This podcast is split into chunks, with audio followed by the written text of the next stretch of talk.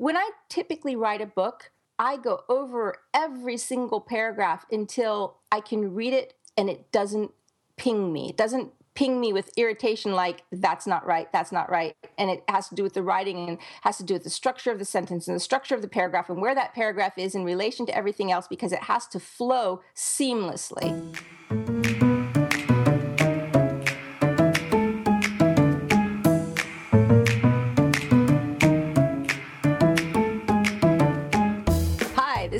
taylor stevens I'm the New York Times and award-winning New York Times best-selling and award-winning author of the Vanessa Michael Monroe series. Oh no, let me back up. Kick-ass Vanessa Michael Monroe series.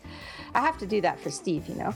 This is the Taylor Stevens Show with Steve Campbell, and today Steve's got the topic, so I'm going to throw it over to him. All right, and this is a follow-up from last week's show where we talked about the YA novel, The Unnamed YA novel. And can we put quotes around YA too? Yes, yes. Let's let's imagine these quotes around both unnamed and YA. And YA, exactly. the unnamed quote unquote YA quote unquote novel. Anyway, uh, you went through a process with that, and if if if this is your first episode, go back and listen to the one before this, immediately before this, and and all of this will make more sense. But you finished the book. In in your mind, the book was finished and you sent it out to some people to read, and then you got busy with some other things, and then you realized you weren't really finished with the book, and you spent four months rewriting it after having finished it before. Now, yeah, well, you sort of. you have been for for all of your career, you have written under contract. Yes. And contracts come with deadlines, dates, uh, commitments, things that you have to do. So, uh, uh, you know, the, this show is about when is a book done. Essentially, that's that's going to be the title or, or the topic for the show. But when it's under contract, it's probably one thing, and when it's a work uh, that, that's speculative, that you're you're writing to see what might may happen with it, it's not under contract. It's at least in this case, it was a completely different thing. So, how do you know when the book is done? And what did you learn in the um, quote unquote YA project uh, process? Um, okay, so that's two different questions. Um, how do you know when the book is done? I guess that kind of depends on what your end goal is. For me, my end goal is selling it to a publisher. So it's done when they say it's done. um, when either way, I suppose, whether I was to self publish it or not, it would be done when my editor signed off on it. Well, because I would, I would never, I would never self publish a book without solid editorial guidance. So it's done when the editor says it's done, but this book doesn't have an editor. The quote unquote Correct. YA book doesn't have an editor, and you've you've already gone through two processes when it's done. There are going to be a lot of listeners to this show who aren't writing under contract and don't have uh, a publishing editor, and they may be wondering, you know, I'm, on the seventh draft of this novel. I think it's pretty good. Uh, how how can I know that it's time to send it to my editor that I'm paying to edit this book? Because if you send it too early, it's going to cost you a small fortune. Yeah, right. You know, that is the most frustrating thing that I experienced with this particular story was that I couldn't tell anymore. Like, so I'm going to back up a little bit because it, it makes a little more sense if, if you get the whole story of what happened.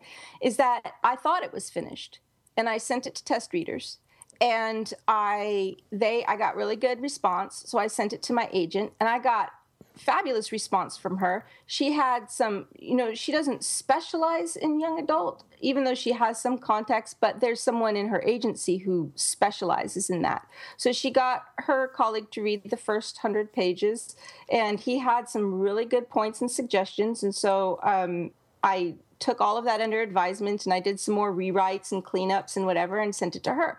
Well, she she started submitting it and it got when my agent submits, she doesn't submit to everybody. She handpicks editors that she feels would be a good fit for the book and for me as an author.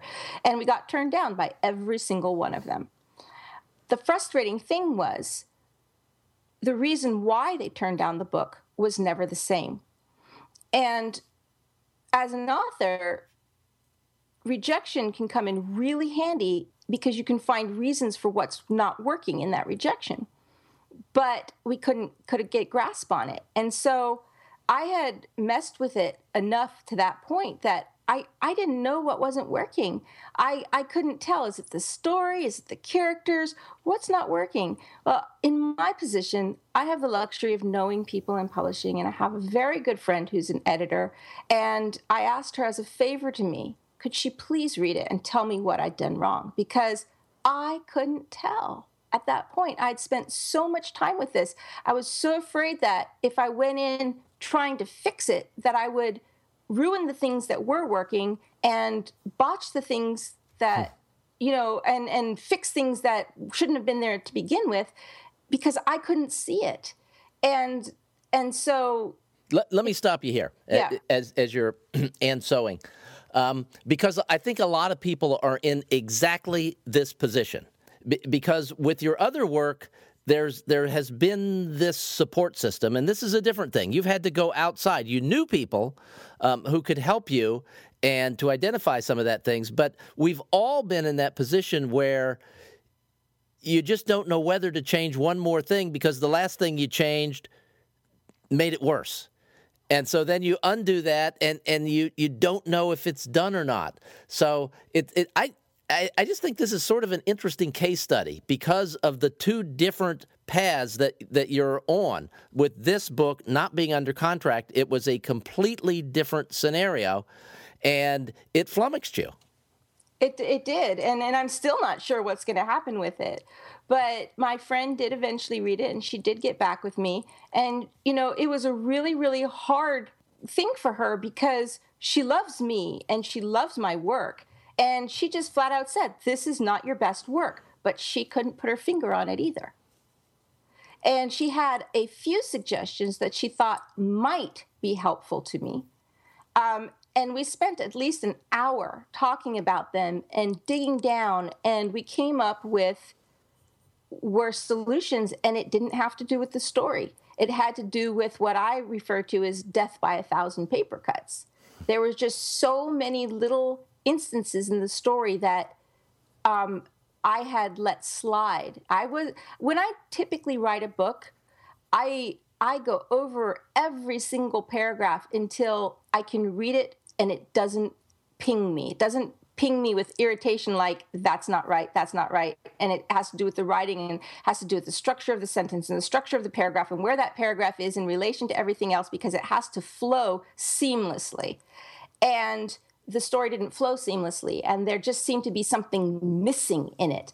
And and the only person in the end who could figure out what was missing in it was me. But the only way that i could do that was to go back to it and gut it and just start over not not change the story. The story was working. It just needed a little needed stuff added to it but it needed to be sentence by sentence rewritten and take out stuff that didn't matter and put stuff in, but only I could do it. But I could only do that after somebody pointed me in the right direction and basically rubbed my nose in it.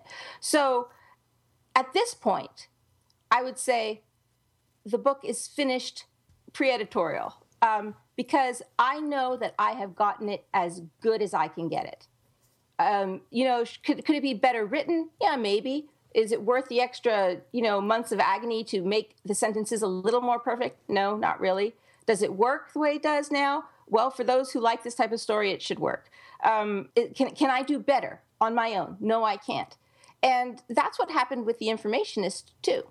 I, the Informationist was my first book. I didn't know what I was doing. I'd never written a story before. I'd never taken a writing course. I got that book as good as I could personally get it. And at that point, I knew I needed help. I was like, this is as good as I can do. That's when the book was done. Now, with this young adult novel, I didn't do as good as I could do the first time around. I wasn't aware of it until somebody rubbed my nose in it. But once I realized I can do better than this and I set out to do better than this, I did. And I gave it the same effort and quality that I've given everything else that I've ever done.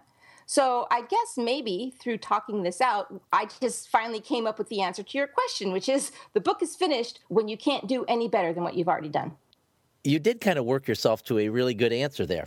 it was accidental.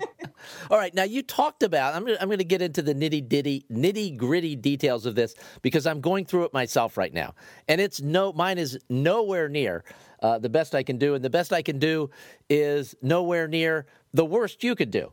But it, I'm still trying to get to the best that I can do. But you're talking about this sentence by sentence process that, that you're going through, and how do you how do you tie the sentence by sentence process together with the story? Because you know you, you tweak a sentence or a word on page 11, it might impact something on page 73.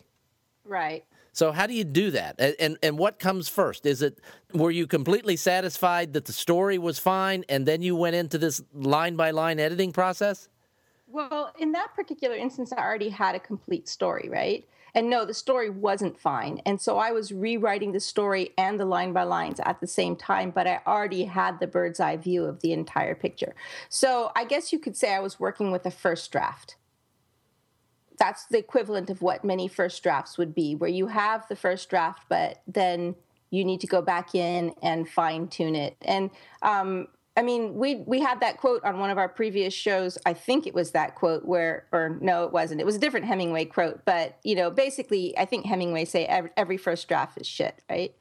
But that wasn't your first draft. You'd been through the, you'd been through it, and you thought it was done. Right. So, it, but in the end, it was a first draft because that's what I was starting with when I did the rewrite. Okay, so, so you treated I, it like a first I treated draft. it like a first draft. Okay. Uh, some people have an ear for music. Some people can't sing at all. They're tone deaf. Some people have an eye for art, and some people just don't get it. And, you know, some people can play sports, and other people just can't catch a ball to save their lives. I have an ear for words, I have an ear for cadence. Um, and and I'm thankful for that because I don't think I could do what I do without that because I don't have any formal education to teach me what my ear has taught me. So that helps a lot when I'm going through and doing this editing process because a lot of times I'll have a sentence that works perfectly, but it's not the right place in the paragraph. And I will juggle those sentences around until they are properly slotted in the paragraph so that the paragraph flows in a logical, coherent stream of thought so that the movie isn't interrupted as the reader's reading it. And sometimes it takes juggling them around for five minutes before I go, okay, that's the way it's all supposed to fit together. So when I'm going through it line by line, the sentence has to work and it has to work within the paragraph. And that paragraph has to be at the right place in the story as well. And doing that, it prevents redundancies. It prevents things showing up multiple times. I mean, there are people who say that I'm redundant in some ways, but usually it's deliberate. Just didn't work for them, I guess. so yeah, when when I'm going through it and doing a rewrite, it is it is rewriting for story and it's rewriting for character and it's rewriting for plot and it's rewriting for the actual words on the page. All right, so you don't have a process where maybe the the first edit is dialogue, the second edit is setting, the third edit is something else. You just go through it and try and fix everything at one time, essentially. Yes, and I'll I'll go through it several times because when you're that close to it, you don't see it. Like I'll write something and it just makes perfect sense to me and it seems great and I'll come and look at it the next day and go, "What the bleep was I thinking? this sucks." So, the rewrite process is a lot like that too, where you rewrite it and usually I find that um, it, it comes in layers. Like the first the first version of it's going to be a lot of what's happening to who. The second version of it is going to be adding the the colors and the texture to it and things that got missed along the way that help to deepen it. And then the next layer is going to be the emotional impact. I have to feel the words. I have to feel the page. And if it doesn't feel right, then it's not right um, if I can't feel the character, and that's a lot of what was wrong in that first draft, is there I couldn't feel the characters, but I let it go because I didn't think it was, you know, as as necessary in that type of is a different type of of story. So if you can't feel the characters, no one else is going to feel them either. So sometimes that's a lot of. Um, sometimes that's a lot of uh, go that gets inserted in the in the re, rewrites is these little sentences here or there that help to clarify character motivation, help to solidify what somebody the colors of their emotions i suppose you could say. And um, but that's more of an editing process not necessarily like by the time the rewrites are done those things should be done as well for me. Like those are more like drafts. Those different layers or drafts first draft second draft third draft. And then when i'm finally finished with all of that then i'll go through it again and really go over it with that fine tooth line by line. And i guess you could say i'm line editing my own work. It sounds like it. And then in the past, what's happened is you've sent it off then to your editor. You you probably kept working at it in, until the deadline and then you send it off to the editor and then you get something back. Are you ever like, "Oh my god, you know, how could how could that have been in there when I've been through this 9,000 times?" Yes. Uh, it's happened uh, both ways where it's stuff that um, I, I, I mean, like, by the time I send something off to my editor, I, I'm already convinced that it's the best thing since sliced bread. Not really, but mm-hmm. that's what I want to hear them say. So when they come back with, well, what about this and this? You know, this this whole sequence just drags out too long, and maybe we could do this and whatever. I'm just like, ah, because a it means more work, and damn it, no. But they're like 95% of the time they're right, and you know you ignore their advice at their peril because they're seeing it with fresh eyes, right? Um, there have been times when um, it's not been the best situation, and I've gotten feedback that I was 100% convinced was wrong. And when that's happened, my standard view, and this is also what helped me in doing this rewrite on the young adult book, is they may not be right, but they're seeing something wrong. And I might not agree with what they're seeing is wrong, but something's not working and I need to figure that out. So by doing that, it's always strengthened the story because it's either involved cutting stuff or changing stuff. Um, and eh, the the best relationship, the best editorial relationships I've had is when it's um, we're working together. It's not it's not me against them it is how can we both make this book better and to really learn to listen and hear what they're saying and then present my point of view in such a way that I'm they know that I'm open for them to come back and say, well, the way I, I feel this way because and it, it, it's a really good good experience. But the stuff that I don't get back from them saying how could I miss it is like words yeah. or punctuation and all. I just don't even care. I mean, I my punctuation is so bad it, that I don't even care. It's like you fix it. The copy editor will fix it. So for me, it's more when I'm working with the editor, it's more story. So the hardest one is when they say this scene, it's moving too slow. We need to speed this up because that's going to involve the most work especially when I feel that there was some level of knowledge imparted in that scene that's necessary. So it's how to keep that in there with but get rid of the scene like how to keep that knowledge. And so it's a lot of brain work to figure that out. And so that's why i'm just like ah because i don't want to do the work. I have to. And when you get the editorial letter back I, is that the right term the editorial letter or yes. what, whatever it is um, when you get it back presumably there's a deadline, at least if, if you're working under contract, because by that time there is a publication date and the booksellers are ordering the books. And so you're under a great deal of pressure to get it done and get it done right and get it done on time. So, how much time do you actually have normally for that? I don't actually know. I, I'm trying, I'm racking my brain now. I've slept since the last edit. Um, I, I think with the first edit, there's a lot of flexibility on time because um, they know that that first edit can be a lot of work. And it's not like we need this back in two weeks. But as you get further into the process, especially when you're doing first pass pages and second pass pages, which for those who haven't read my emails on it yet, um, once the editor has signed off on it, it gets copy edited you usually have about two weeks to get the copy edits back because you're approving or disapproving every single every single change that they're suggesting, um, and then they're going to lay it out in um, like the way it's going to look in a book, and they're going to print it on normal uh, letter size page and and send that or digitally send it to you. That's your first pass. You're doing a first pass. You'll do that one more time, second pass, sometimes third pass. And each of those, they, they there's pretty short deadline. You know, two weeks or less to get those back. But the editorial process itself, they expect that that's going to take more time.